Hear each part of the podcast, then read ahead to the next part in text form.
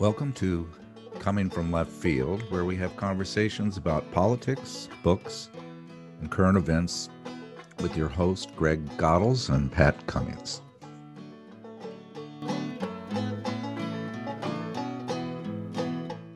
The Civil War had a greater impact on American society and policy than any other event in the country's history. It has been considered the most traumatic experience endured by all generations of Americans.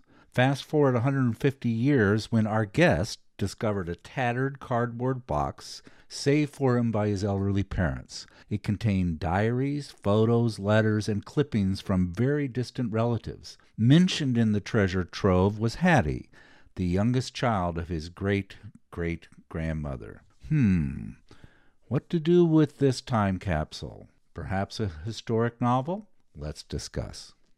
Well, here we are. Uh, and uh, by here we are, meaning I'm in Tacoma, Washington. Greg is in uh, Pittsburgh, Pennsylvania. Peter Serko, where are you?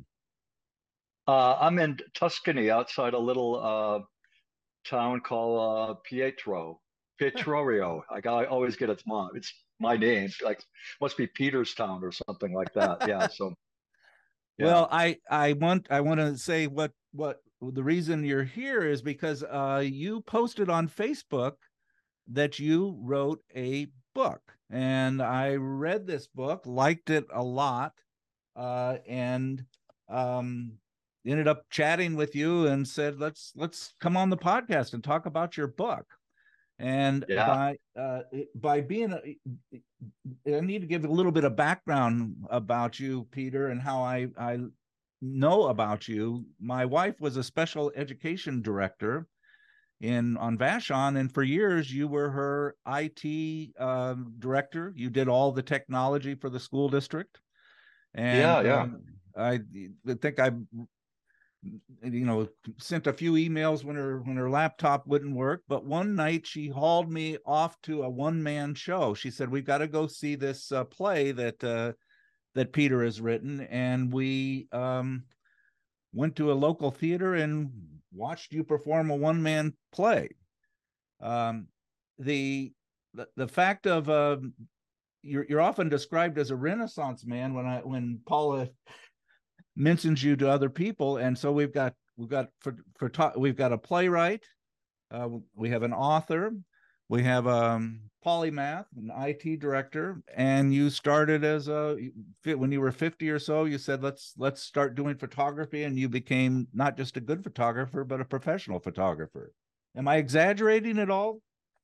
Wow, that's really sounds uh, sounds great. No, no, uh, you're not you're not exaggerating. I, you know, it's it was uh, almost ten years ago now that, that I did that play. It's hard to believe that that uh, that that much time has passed. Yeah, so um, yeah. Good. Yeah, you. Tell I think me, you got. I think you got it right. Yeah. T- tell me about. Tell me about why you came up with the idea for this book. So you're you're from New York, right? And uh, right, I'm from upstate New York. Yeah. So grew grew up around. This is a book about a young girl in the Civil War, um, right. and her memories. Uh, tell me, where'd you come up with this idea for this book? Well, um, it started probably about uh, ten or twelve years ago. I was home visiting my parents. My my, my parents live um, in the Binghamton area, which is in the southern, they call it the southern tier of New York State. And um, in the room where I typically would stay when I went home, uh, there was this old tattered cardboard storage box in there. And inside this box was a bunch of books, small books of varying sizes. And the books t- turned out to be my great-grandmother's diaries. Uh, her name was Maude Murphy Phelps, and she died when I was a sophomore in college, so I actually knew her quite well. And uh, she and her husband, Earl, were, were grape farmers, but they raised other kinds of fruit in the Finger Lakes region. The Finger Lakes region is just west of where I grew up, uh, the really very beautiful Finger Lake, beautiful area, lots of agricultural and recreation now. Watkins Glen, Hornell, Ithaca, um, those are cities on the lake. And uh, I just became real interested after reading her diaries uh, about that side of my family. That's my mother's side of the family. Um, and um, it, but even before that, when I was in uh, high school, um, uh, when I was a sophomore in high school, we went to Gettysburg. And on the way to Gettysburg, my mother mentioned that we had a family member named Powell who fought and died at Gettysburg. But that's all she knew. She didn't know like who who he was or anything like that. And so after I after I um, uh, got these diaries, I started looking into my ancestry, uh, do a little genealogy research, and it's so much easier nowadays with ancestry dot com. That's what I used. Um, and in pretty short order, I discovered who this Howell person was, and, and his name was Hannibal Howell, and he was my great great great grandfather. So that's that's just in the genealogy terms, that's called third great grandfather. Uh, and he died at the Battle of Gettysburg, July first, uh, eighteen sixty-three, in the, about the first twenty minutes of the battle. Um, he was in the New York seventy-sixth Regiment, and he volunteered along with two of his brothers um, in uh, eighteen sixty-one, and only one brother survived. Um, and that brother's name was Byron. The other brother that died was, uh, his name was Tappan, and, and Hannibal um, was uh, the oldest in the family. It came from a family of thirteen kids, and Hannibal was the oldest one. So anyway, I, I just was very fascinated by this story of these three brothers. Like, well, what, why did they, why did they do this? Why did they volunteer? They they they volunteered to join, and uh, so I just started reading more about the Civil War and thinking, hey, I really would like to write something about this, but you know, I have no idea which way to do it. And uh, you know, probably sixty thousand books have been written on the Civil War. The Civil War is the most written about event in human history, far eclipsing anything else. I mean, it's still being written about. Books are coming out every day, you know, from academic stuff to things like my book. And uh, so I could never figure out, like, well, what angle would I tell the story from? And then um, probably about three years ago, I, I was looking back over kind of my resources, and I saw that um, Uh, Hannibal and Charlotte was his wife. Uh, they had five children, by the way.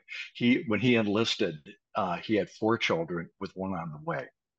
And the fifth child, Harriet, known as Hattie, um, was born after her father left. So she never knew her father.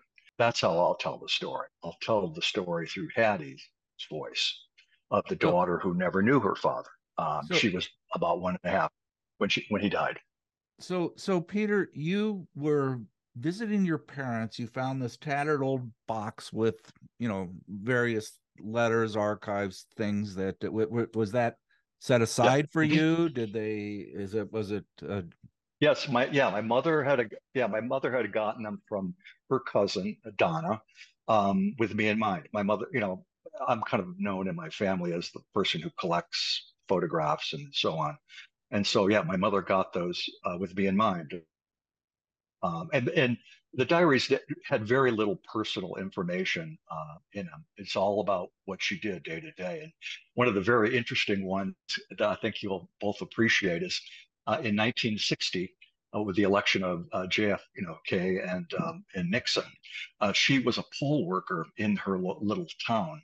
And I guess there was some dispute about The, the counting of votes, first of all. So she notes that there was they were they stayed late because they couldn't figure out. But in but in her diary entry the next day, she's she's lamenting the fact that J F K has won, and she's concerned about the country because there's a Catholic president. There's going to be a Catholic president.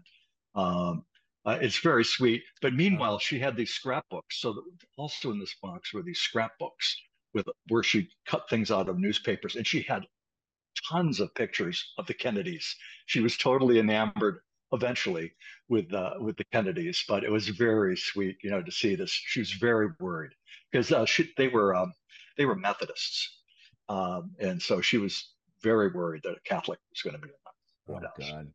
Well, I went back to Valley Forge for the Boy Scout Jamboree in nineteen sixty-four. I must have been seventh grade or so, and uh, there uh, the vice president. Uh, Lyndon Baines Johnson delivered the the speech to uh, to all the all the Boy Scouts, and we did Gettysburg and and went through all that. What? Why did you?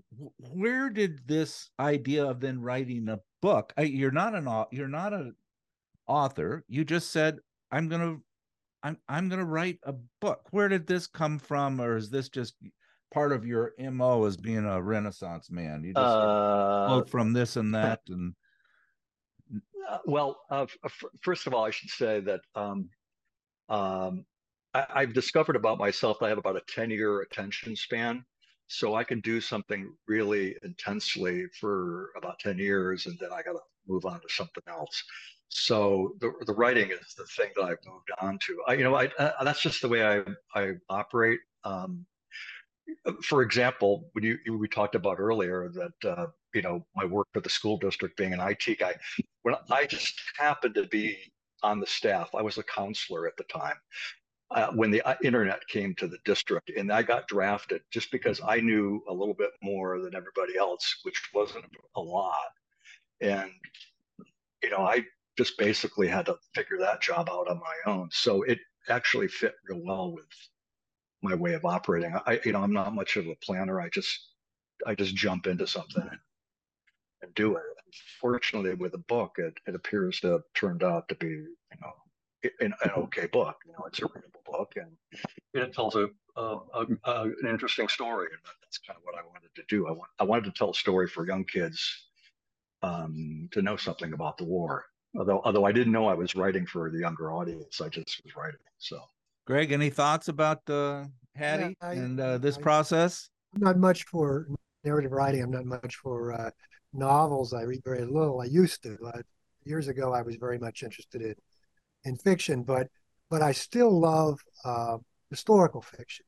And we had a we had a guest on who did a a fictional picture of the Paris Commune, and like you, he he really had a fascination with the politics and the history of the Paris Commune, but he fictionalized around it. And I've always been curious, when you write that way, do you decide in advance whether you how much you want to fictionalize and how much you want to you know, really emphasize the history, uh, uh, what actually happened? I mean, how do you balance those things, and and and how's that play? Yeah. Um, well, for me, it was uh, you know there were many many holes in the story. I'd actually have very little information about any of those people. Uh, you know, Hannibal, uh, Byron. Uh, I actually have quite a bit of information about Byron, which I'll tell you about that. Um, But uh, I didn't know much, so I, I, I had to like make, make, pretty much make it up. So so where I stuck to the facts was was you know um, I was able to get a, a history of the New York seventy-sixth Regiment, which is the regiment they served in, that was written by somebody shortly after the war, and so that helped me to know where they were when and what they were doing. Um, and so I was able to use that to say, you know, I know what they're doing. And so I just kind of throw them into the, into the, into the story. And so most of the letters that you, you read um, written from her uncle, uh, Byron, telling about the war are, are, are a lot of those are firsthand accounts that I've read in various, you know, uh, publications, um, you know, about, You know, there's one story, story, one letter about about it, uh, where he tells of being at night, and there were they had to sleep on the battlefield, and they're pulling bodies to hide behind bodies so they don't get shot. You know, in the middle of night. Well, that's that that didn't really happen to them, but that's a true story from from somebody that served in the war. So I I read firsthand accounts, and there are a lot of firsthand accounts uh, from the Civil War. It's just an unbelievable, you know, because people wrote letters. That was the other thing. The writing was very, you know, big during that time, and writing letters back and forth. Uh, the the army realized that uh, to keep troop morale up, they had to to um, support that. So postal they had postal details that followed the troops around, and so letter writing was a big um, a big deal during the war. So there's a lot of correspondence, um, and I even have letters from Hannibal Howell, which I'll tell you about at some point. So I have a confession to make. Uh, I, you know, immediately got the book and started to read it. And I was about a third of the way through it.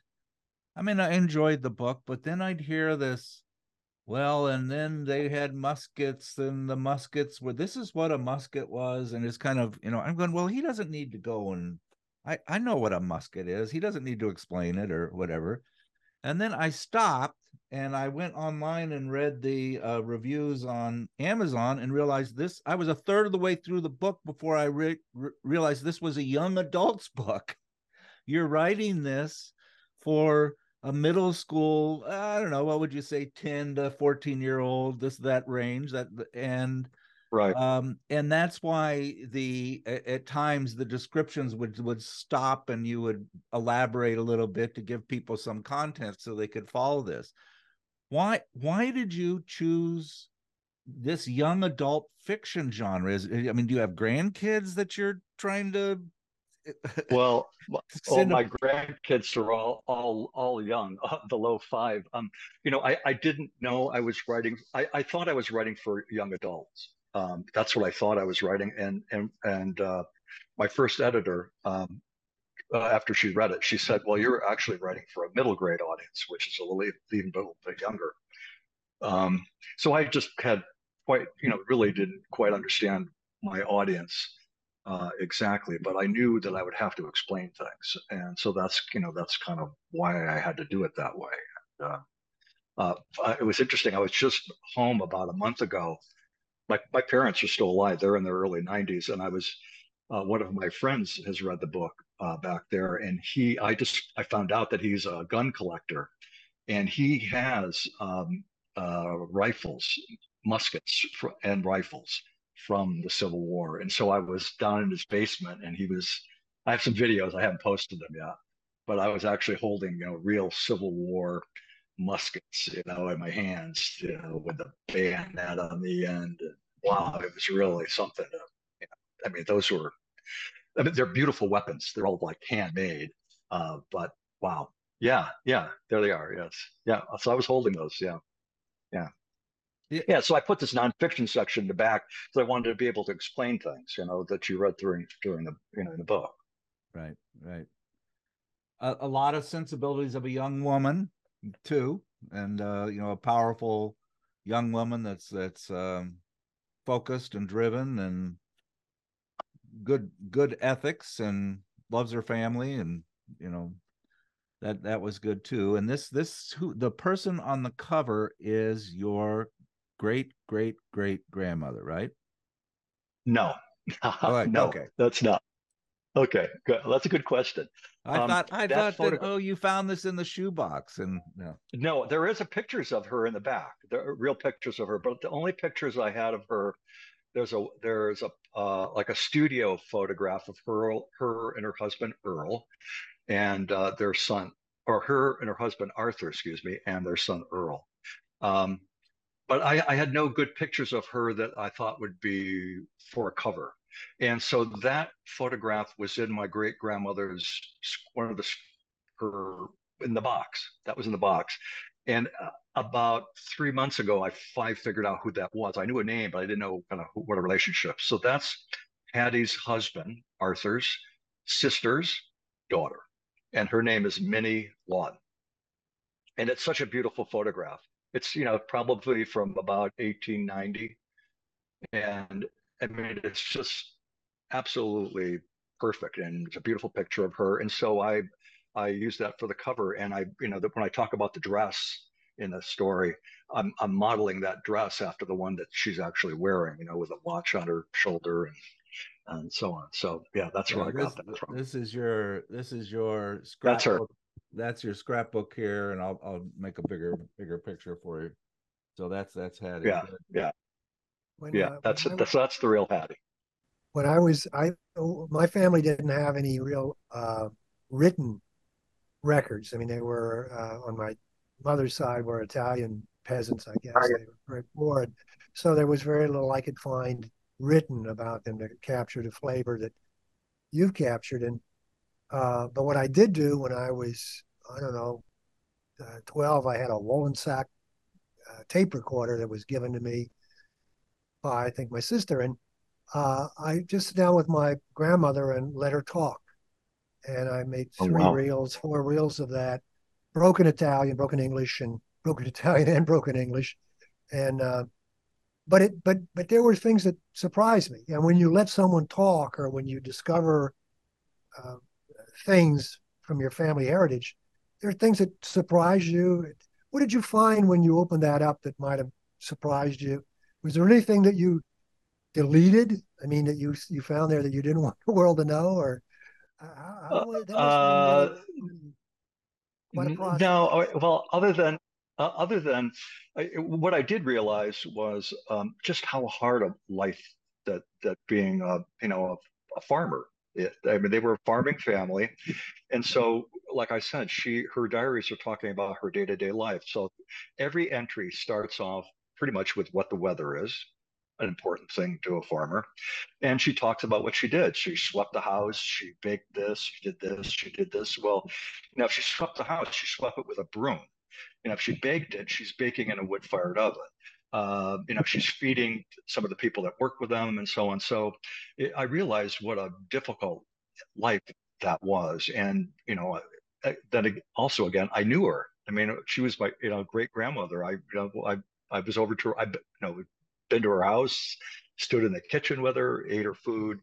Um, so I just realized how difficult a life they were. And, and they were very religious, you know, went, went to church. And Uh, when my mother, I, I do know this, when my mother uh, started dating my dad, my dad is you know, a Slovak background. My, my dad's family's from the Carpathian Mountains. And um, uh, they they were not into the fact that my mother was dating, you know, to her. Like he was, you know, he could have been, you know, a, a African-American. I mean, that's that's how they, you know, they viewed, uh, uh, you know, my dad. And of course, my dad won them over, and everybody was happy after. After, but it was a pretty shocking. They they were a very white, white family. And uh, one of the things I learned, interestingly enough, and I only just discovered this recently, uh, my eleventh great grandfather, I have two eleventh great grandfathers, so that's eleven great great greats, uh, were on the Mayflower. So, uh, so that's how long that side of my family has been in, in this country. So, if your family's been in this country a long time, there are a lot of evidence of it. So that's what's kind of fun. Whereas my dad's family, they're, you know, two generations back, they're in the old country, and that's really hard to find. Yeah, yeah, like your family about, in Italy. Yeah, yes. tell, tell us about all of the nationalities in your hometown, Greg. That that. Uh... Well, you know, I, I grew up in the Midwest, really in the middle of the soy and cornfields. But what's interesting is that they found bituminous coal uh, a hundred or so years ago, Uh, beneath these flatlands, uh, cornfields. And so that became an industrial oasis, really, in the Midwest. And what is an uh, industrial area attract but immigrants? So turn of the century, sure. Italians, Lithuanians, mainly Italians and Lithuanians. And of course, Poles and others came, but Lithuanians often settled in Chicago. And so they, they would sort of melt down into central Illinois where these coal mines were. And uh, Italian Americans were mainly Northern Italians. In fact, my family's from far, far, much more north than where you are in Tuscany. They're from uh, right. Venezia and the Dolomites and the Dolomite Mountains, which uh very different. But uh, yeah, yeah, I mean, uh, industry attracts uh, uh, Eastern and Southern Italia, Southern Southern Europeans. And yeah, your, sure. your your father was uh, Eastern European. Well, yeah, yeah. My, well, well, yeah, my grandfather came over um when he was eight years old. And uh, another thing I re- found out during this thing was my name is not spelled S E R K O. My name really is spelled S Z I R K O. And um, so that, you know, there's always revelations when you start to kind of really take a look at things. You know, it, it was probably, you know, a clerk at Ellis Island just said, oh, S E R K O, and uh, it sticks, you know. Yeah. Yeah, that's yeah you that don't goes. recover that. You're lucky you recovered it, because in my family, uh, we're kind of stuck with the uh, Ellis Island uh, name. Uh, it certainly wasn't the name on the Lithuanian side. It wasn't the name that they were given. Uh, it wasn't the Italian side, however. Good. Well, I will link to this. I'd recommend people, uh, adults, young people, give this a gift to your kids, and, you know... This is good, Peter. How's the how are the book sales? Uh, it, uh you know, pretty good. You know, I, I uh, you know, the only the only place you can really get it uh, now is on Amazon. Well, you can get it on Barnes and Noble too, but um, um, Yeah, it's going okay. You know, I think yeah. I've sold a couple hundred books, which is which is okay. Um, you know, it's it's not a money making uh, a proposition for for sure. Um, um, but that's not why I did it. I, I don't, you know, I I I'm I'm, al I'm almost seventy. Uh, you know, so I you know I'm in a position where I don't have to be making money from my writing. I can just you know do what I want to do. So that's kind of what I'm doing. Let's change. Let's change the subject. Um, like I said, I first met you when you were doing a play about your brother, David. Um, yeah. And frankly, I was dragged to it. I wasn't really, you know, I thought, oh God, here we go. And I think I even brought my son who was in college. Um, and we were by the Grand Theater in a small theater and you went out and did a one man show. I was absolutely blown away how, how powerful an evening that was. And I just, I, I love the idea of being a grouchy grump going to the play and at the end of it, just spending hours talking about, about the play and all aspects of it. Tell me about David. Tell me about uh, your decision to become a playwright and actor. Uh, well, um, uh, first of all, uh, my brother David uh, was uh, six years younger than me. So when I left home to go to college, he was twelve years old. He was in sixth grade. And, you know, like we all know, when you once you kind of go to college, you're pretty much, you know, gone. So that's kind of what happened with me. And I moved far away, uh, you know, on the, on the West Coast. Uh, my brother ended up settling eventually in, in New York City, of course. He was um, a super talented um, actor, dancer. I mean, he, he could do it all. Uh, and he died in nineteen ninety-two from the complications of AIDS. And um, um, we were, we became very close. I, I was very close to him, even though we spent most of our years living apart. He was the best man at our wedding. And um, um, when he became ill, he called me in March of nineteen eighty-eight and told me on the phone that he was H I V positive. And you know, I, I knew, you know, I knew what that meant. You know, it wasn't like I didn't, you know. Think, oh, you know, everything's going to be fine. He'll get out. You know, I, I knew that it was just going to be a matter of time. And so we became very close. We spent a lot of time together as much as we could. We lived on different coasts. Uh, and I was fortunate to be with him in his final three weeks. Um, he died in Lenox Hill Hospital. And uh, it was such a powerful experience for me that uh, that I knew that I was going to tell the story someday. I, I just had no idea how I was going to do it or when I was going to do it. I just knew that I was going to tell it. It was just such a powerful experience. And so it took me twenty years. So basically uh, in twenty thirteen, as we were coming towards the twentieth anniversary of his death, or twenty twelve when it was coming to the anniversary of his death, I said, I, you know, if I'm going to do, ever do something, I got to do it right now. And that's, you know, kind of how it got started. And um, I just started... Um, you know, writing, and finally I realized, oh, you know, I'm going to have to get up on stage and do this. I, I, I'm not going to write a book, although I may write a book now about it. Um, so I just decided I'm going to go and get up on stage and do it. Uh, you know, I, I uh, what I want, my goal was to bring the show home and perform it in my hometown in a theater where he performed uh, when he was in high school. That was my goal.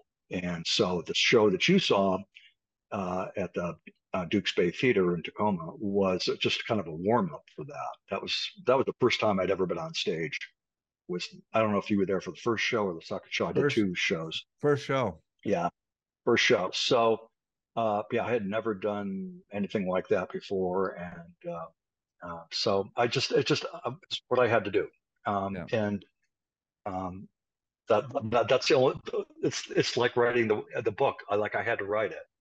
Um, I had to do the show. I just, I, you know, I had to, so I became super focused on that. I have to tell you that. Um, and it, it took the, about everything the, I had. The name of the show is My Brother Kissed Mark Zuckerberg. Tell me about that title. Yeah. Uh, uh, I, I just kind of came up with it, although I, I sort of had a, kind of a quasi dream that that my brother did kiss him, but you know, of course, he couldn't have because Mark Zuckerberg's much younger than my brother would have been. Um, I just I could just kind of like like that. My original idea was uh, for a title was, I actually did a podcast first, a couple podcast episodes. Um, and I, I called that um, My Brother Is Dead and Other Funny Stories. Uh, that was going to be the original title. And then I changed it to My Brother, Mark Zuckerberg. Look, p- partly because I also, I one of the things I did, uh, I, I called it the David Serko Project. It's all part of a bigger thing, where I wanted to find out about my brother's life. I had missed so much. I'd never saw my brother perform. My brother played on stages all over the world, toured internationally. Um, I, I just, there's a lot I didn't know. So I used Facebook and I, to find friends of his. So, so I met all these people who knew my brother and told all these stories. And lo and behold, people felt the same way about my brother as I felt. He was a very charismatic fellow. Um, very generous, uh, very, very funny. And, um, and so, uh, you know, every, and I'm still friends with these people. People still talk about my brother. I'm, I still hear from people that, that are, have, have found out about this, and they, they've sent me stuff. So people sent me videos. Uh, one of his friends he used to live with, they used to make, in the old days, answering machines where you could record a, a message, you know, hello, this is Peter Serko, I'm not here. Well, he and his roommate used to make funny little skits. They do little skits. So I had this skit I played in the show. Uh, so I, I learned an unbelievable amount about my brother's life uh, that I had missed. So that was, you know, uh, uh, it was a really uh, a way to heal heal myself. It, you know, that's what the show is about. It was about grief and healing. That's really what it's about. And interestingly enough, Hattie's War is about the same thing. Uh, uh-huh. And I only realized that recently. Uh, I said it's a, it's a th- apparently a theme uh, to discover. I mean, you really have a passion to discover uh, things about people that you're close to or could be close to. And yeah. I guess someday somebody will have to do that uh, for you. Peter, I will link to your Venmo um, video that's on your webpage, which is the best thirty-eight minutes anybody can spend uh Uh, watching a video. That was a remarkable, remarkable story that you put together about about the play and how you ended up in New York and how you discovered all of his friends. And I don't think that yeah, we can yeah. underestimate how horrible, absolutely horrible, the Reagan administration was uh, during this time. I was going back and looking at a couple of old videos of the press conference back in nineteen eighty-two, when there were just eight hundred people who had died, and the press secretary was making gay jokes and people were laughing right. and they were, I'm not gay, are you? You know, should we cut down on cruising? Well, I don't cruise. Do you cruise? Ha, ha, ha, ha. And the press, it is, it, it's a Saturday Night Live skit of how to be in a, yeah. in a, inappropriate. And it was, it was horrible. Yeah, it- It's yeah, it's pretty horrifying. Well, one of the um, one of the things that I did uh, starting about five years ago, I I um, I wanted to kind of revive this. My idea was to tell the story. Part of the, part of part of the function of the play was to tell the story of AIDS during that time, because if you were born after us, you might not know anything about it. And so I started going to the high school and did stuff in the schools, and we did some collaboration with some artists. And because my brother was a, an activist, he was a member of ACT UP, AIDS Coalition to Unleash Power.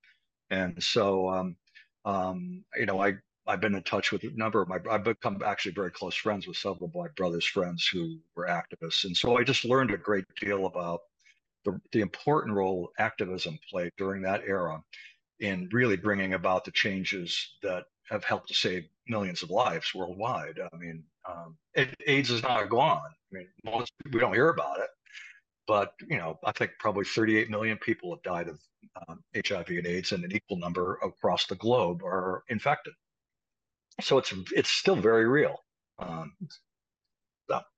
Yeah, yeah. And the uh, and thank you for mentioning the, thank you for mentioning the, the film, too, because that's another example of something else, you know, like I, I, I did that the day after I retired in twenty sixteen. I started working on that film. Uh, that's what I did. That's what I did for the first six months or four months of my retirement, work on that film. I'd never made a film either. I'd never never done that either. So it, it's funny um, you so said I, I taught myself Adobe Premiere, and I went and started to, started to work on it. And yeah, it there's uh, there's just great great parts in that film where you discover that your brother was gay uh, from somebody uh, at the co-op in Tacoma. In it, Tacoma, it, yeah, yeah. It, tell that story. That's that's your yeah, yeah. So um. My wife and I were married in seventy-nine, and we moved to Tacoma so she could go to law school. And um, I was working uh, at the, I was volunteering at the food co-op, uh, which is was down in um, in the um, uh, what's the Sixth Avenue district down there, you know, down there. Um, and um, I, we, I was just kind of I, the story I tell is I had eat, I was cleaning out a bucket of peanut butter, and I kind of choked on the, I, you know, was tasting the peanut butter at the bottom. And this woman, young woman, and I came, you know, came over to me, and we just kind of started chit chat. You know, where are you from? Blah blah blah. She said, "Oh, I'm from," you know, I told her where I was from, and she said, "Oh, I, you know, I went to college in that town. My and my twin brother still goes to college there." I said, "Oh, well, my brother goes there." And she said, "Well, my brother's in a theater major." And I said, "Well, my brother's a theater major." And then first thing you know, it turns out her brother Jim uh, was a lover of. You know, been to my house was my brother's first, you know, or uh, David was Jim's first kind of gay lover experience. So, um, uh, so that's how I really found out my brother was gay. Um, she outed him, and um, and Jim, um, this guy, came to the show at the Cider Mill. So I, I, I met him face to face. Uh, he came to the show, and um, yeah, so it um, yeah, that's how I found uh, out. So, you tell so your, I, I start. I, You go. You tell your yeah. wife, Susan, I just discovered my brother is gay, and she looked at you and said, "Well, uh, every, of course he is. Everybody knows. Everybody yeah, knows." No, it was, yeah, yeah. I was. I, well, I, I also wanted to start the show because I know, you know, somebody coming to a show about AIDS, you know, people like, well, what is this going to be like? And and so I start the show off with this story to get people, you know, one relaxed. And laughing because it's a funny story. Uh, although it's interesting, I've done it in a number of different venues, and, and and in some audiences, you know, they laugh, but they don't quite get it. You know, and other audiences really laugh. And um, and but I did I did it at the high school uh, theater, and it was about three hundred people. And when that and you can see me in, my, in the video I have of it. I'm I'm shocked by the reaction. There's there's so much laughter that it kind of like blows me back a little bit. I'm thinking, um, because I've only done it in that little forty theater. You know, people are laughing and chuckling, but when you get three hundred people laughing all at once, um, it's it's a very interesting experience, you know, to be in that uh, kind of situation. Yeah. The way in which it's a combination of storytelling, video, slideshow. Uh, you know, it's just this, and and then just one person telling this story, this this just loving story. Uh, it was just so powerful. You know, you should be proud of yourself well, well, thank, about that. Thank you. It, well, it, it, it again, to, just to show you how clueless I am about myself sometimes, is the next day my wife Sue said to me, she said, uh, you know, you really revealed a lot about yourself, because she had never seen, she had not seen, she had no idea what this was going to be like. So she saw it the first time, just like you did. And she said, you know, you really revealed a lot about yourself in the show. And I thought, I did. You know, I, I just, I had no idea really what I had done until, you know, think after thinking about it. And I thought, of course I did. It's, I was talking about myself the whole time, you know, my journey, you know, uh, with my brother. Let me change the subject. You know, be, you live in uh, both Tacoma area, I don't know, probably Vashon, uh, and you have a home over on in the Medal Valley, over where my sister, my live, my sister lives in Twisp, Winthrop, Win Winthrop, and oh, she uh, does. Okay, she lives in Twisp. Her family lives over there. She's you know been there, uh, just absolutely loves it. She's a horse nut, and every time I come to visit her. It reminds me a little bit of uh, when I was a hippie hitchhiking through the across the country. I ended up in Jackson Hole, and it was a little hippie place. People are making belts and selling, you know, it was it was a funky little place. And when you go to Jackson Hole now, it's the you hear private jets flying in and out, in and out, in and out. And oh, right, that right. is the same thing that happened with the, uh, we did a podcast called Dividing Paradise with a sociologist from, I think it was Wazoo, who studies what happens when poor rural country, company, uh, parts of the country end up having all of this uh, affluence come in. And it's happened in uh, Montana, and it's happened in Idaho, and it's happened in Boise, and it's happening in Winthrop. And it's, it's in, in one sense, it's great because you get this, you get a lot of money coming in and you get a lot of, of wealth coming in. But in the other sense, it's hard for people that are there that continually getting are getting displaced with the cost of housing and so forth. Sure. Uh, you know, you go to Vail. I went to a wedding in Vail and was chatting with all of the people that uh, are living in Vail that are working there. Not one of them lives in Vail. They have to take an hour to an hour and a half bu bus ride to their, you know, their apartments because it's too expensive there. I don't know. What's your what's your thought about this dilemma of these just beautiful parts of the country that um, get this imbalance, if you will, an imbalance of uh, poverty and wealth, and you know, people, everybody loves the country and they love where they're at, but it seems to throw things off kilter a little bit. What, what's your thought about that? Well, um, uh, it's interesting because um, so I'm part of that. You know, I'm part of those people that move someplace and and, right. and do something. Right. Um, but but what what I'm also aware of, uh, particularly in Winthrop and and somewhat true on Vashon too, uh, is that um, the the people that have moved, like we we call ourselves in Winthrop two oh sixers, you know, right. we're come we're coming over from two oh six uh, area code. Uh, generally speaking, uh, broad generally, uh, uh, all the all the social services, the arts. Um, that are happening in, the, in that community and Vashon too are, are the result of people from the outside, you know, right. doing that. And so right. people are trying to address these issues. And there's a really, you know, there's a big housing coalition on Vashon. Uh, similarly uh, in Winthrop, uh, that, that's happening too, of, of building affordable housing uh, for teachers and so on. So, you know, I mean, that, that's just a hard one. I, I, I don't, don't know what the answer is, but I, but I, do, my observation is that that there's also a, a lot of, um, you know, services that have come along that that that are instituted by uh, the people from the outside. That they they have money, they're willing to put their money back, their time, and and um, uh, Okanagan County, where Winthrop is, is like one of the poorest counties in the state. Um, so uh, you know, my wife. Uh, volunteers at the food bank when we're over there, and um, so it, that I mean, it's a difficult one. I I, I don't know how you, you stop it from happening. Uh, right. You know, certainly the people you know benefit. You know, selling their properties. You know, they're selling their twenty acres to people like me, and you know, they're making a quite a bit of money uh, um, from it. But but you know, what do they do? You know, where do they live, or where do the people live that work at the bakery, or or work at the post office and so on. So I no, I, I don't know, but I just I just know that that also has brought a degree of um, enhanced enhancement to the to the communities as well. So it's it's not necessarily a liability always, but you know people are being generous and um, so that's about yeah. all I could say about. Yeah, yeah. You're a photographer, and you're not just a guy that takes pictures and posts it on Instagram. I mean, you've had professional shows at the art museum, and um, how, uh, did you yeah. how did you become?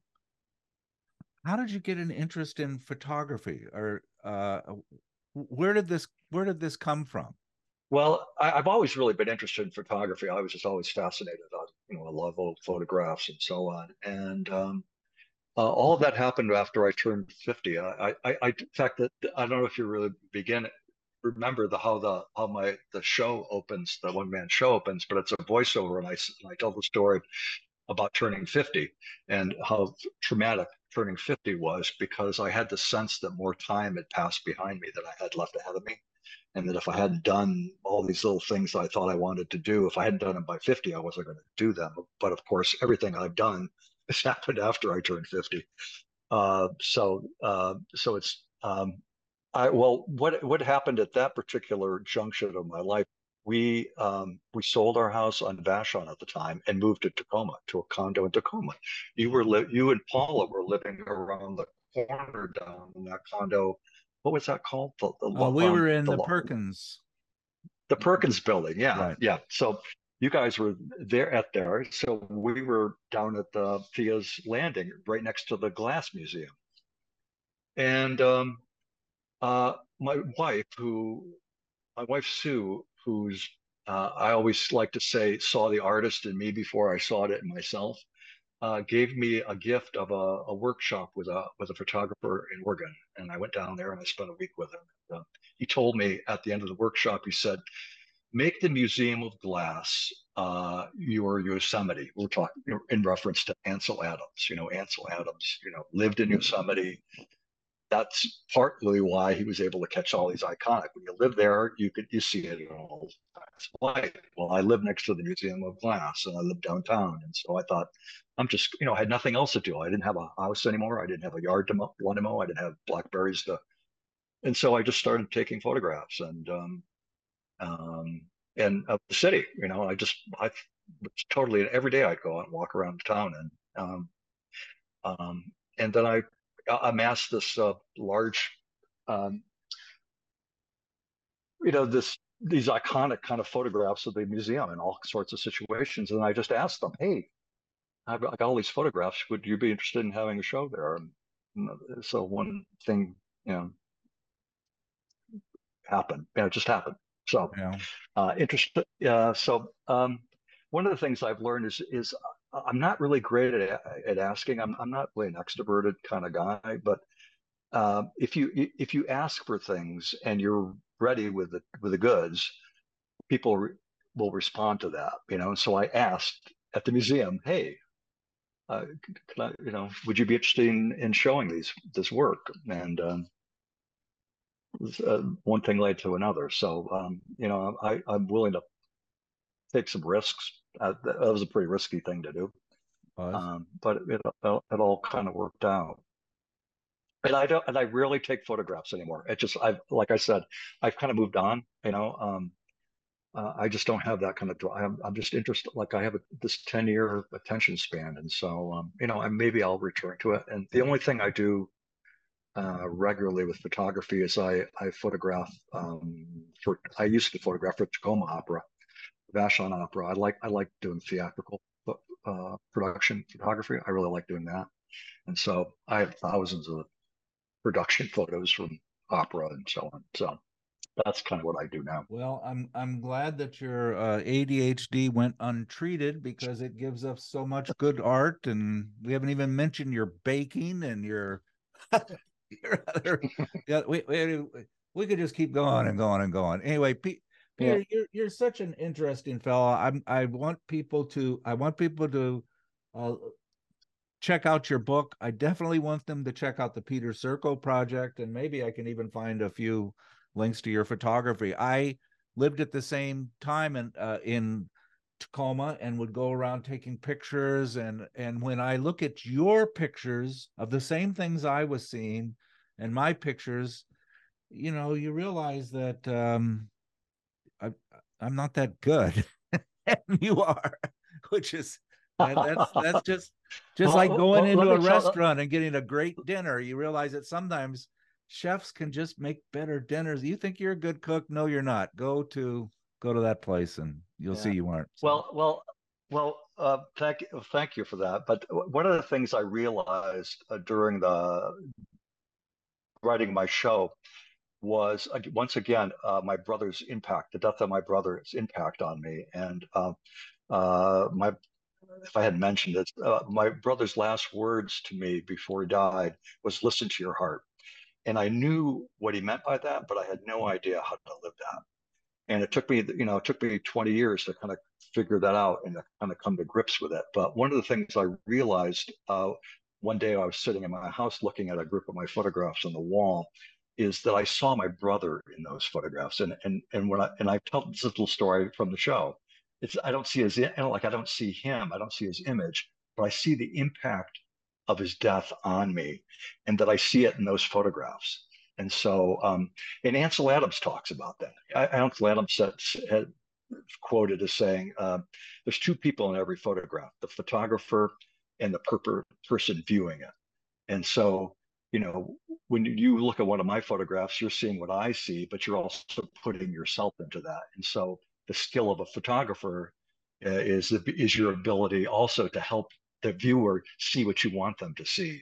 And that's what Ansel Adams was good. He was really good at helping you put yourself into that photograph. And so um, I really credit everything I've done. I, I, I give all credit to my brother just to give me that little bit of a push. And that, uh, you know, again, it was a horrible, tragic, terrible thing that happened to my family. I wish my brother was still here with us, but um, the, it was such a a blessing for me, really, as a as an artist. You know, I mean, it, you know, it just it it totally changed my life, finally, for the good.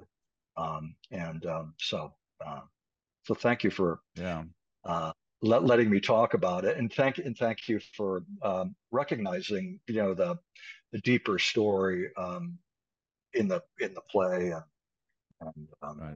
and the book too. Yeah. Greg, you had an impact of your sister too, didn't she? She got you into college. She was how much older was was your sister than you, Greg? She was born in thirty-three. I was born in forty-seven. I guess that's what fourteen years. Well, that's a big uh, get gap. But I was lazy, and uh, I had no ambition. Uh, high school, uh, my nobody was very successful from my high school, and um, she wrote all the uh, applications for college and trying to get money because we didn't have enough money to send me to college. And I'm appreciative of that. I mean, that's why she's with me now. I mean, I appreciate what she did. You know, when you don't have any ambition, it's always, it's always great to have people that push you. And I think that's the story of my life, is finding people that didn't find them. They found me, but they pushed me. Right. So when I hear people talk about how they're self-made, I, uh, I don't believe it. I don't buy it. I think everybody owes a great debt to other people. You owe it to your brother. I owe it to my sister and many, many other people. Right, right. It's been fun, Peter. You know, you when you come across the ferry uh, and come to, to uh, Ruston, there's a brand new uh, bakery that opened up in that, that building right before, on the other side of the street of uh, Antique. And it opened yesterday. We went down and got it. Oh, really? It is phenomenal. It is phenomenal. It's the Do woman. They make breads or or or pastries? Make breads. Make it's gluten free, and which kind of freaked me out a little bit, but it's just that it is it, it is great. It's the same woman that did the Wren, um, that did all the interior design as a hobby. She's a pastry chef, and she's good. And it is, uh, it's gonna be uh, ten pounds in my life. Uh, added because of that. Yeah, place. That's way too close. Yeah, that's yeah. yeah, way too close. Yeah, that's dangerous. Yeah. So when you well, you know, across... uh, I should tell you, I should tell you, I don't live on Vashon anymore. We sold our house and we moved to Seattle. We have an apartment in on Lower Queen Anne. Yeah. No kidding. My, my, yeah, my, yeah. Sister, my, my sister lives there in the old high school in Queen Anne on the hill there. Oh, really? Yeah. Oh, yeah, yeah. Gosh, well, we need to get together uh, one of these times, particularly like if you come out to Twisp and see your sister. We should let's stay in touch with that. I like, definitely, like I, I will not come to Twisp without visiting you. And uh, if we find myself up by Queen Anne, we'll we'll text you and give you a give you a call too and see what's what. I'd love to see you in Sue. So, thank you. Great, I like to see Paul. Good, thank you. Yeah. Thank you.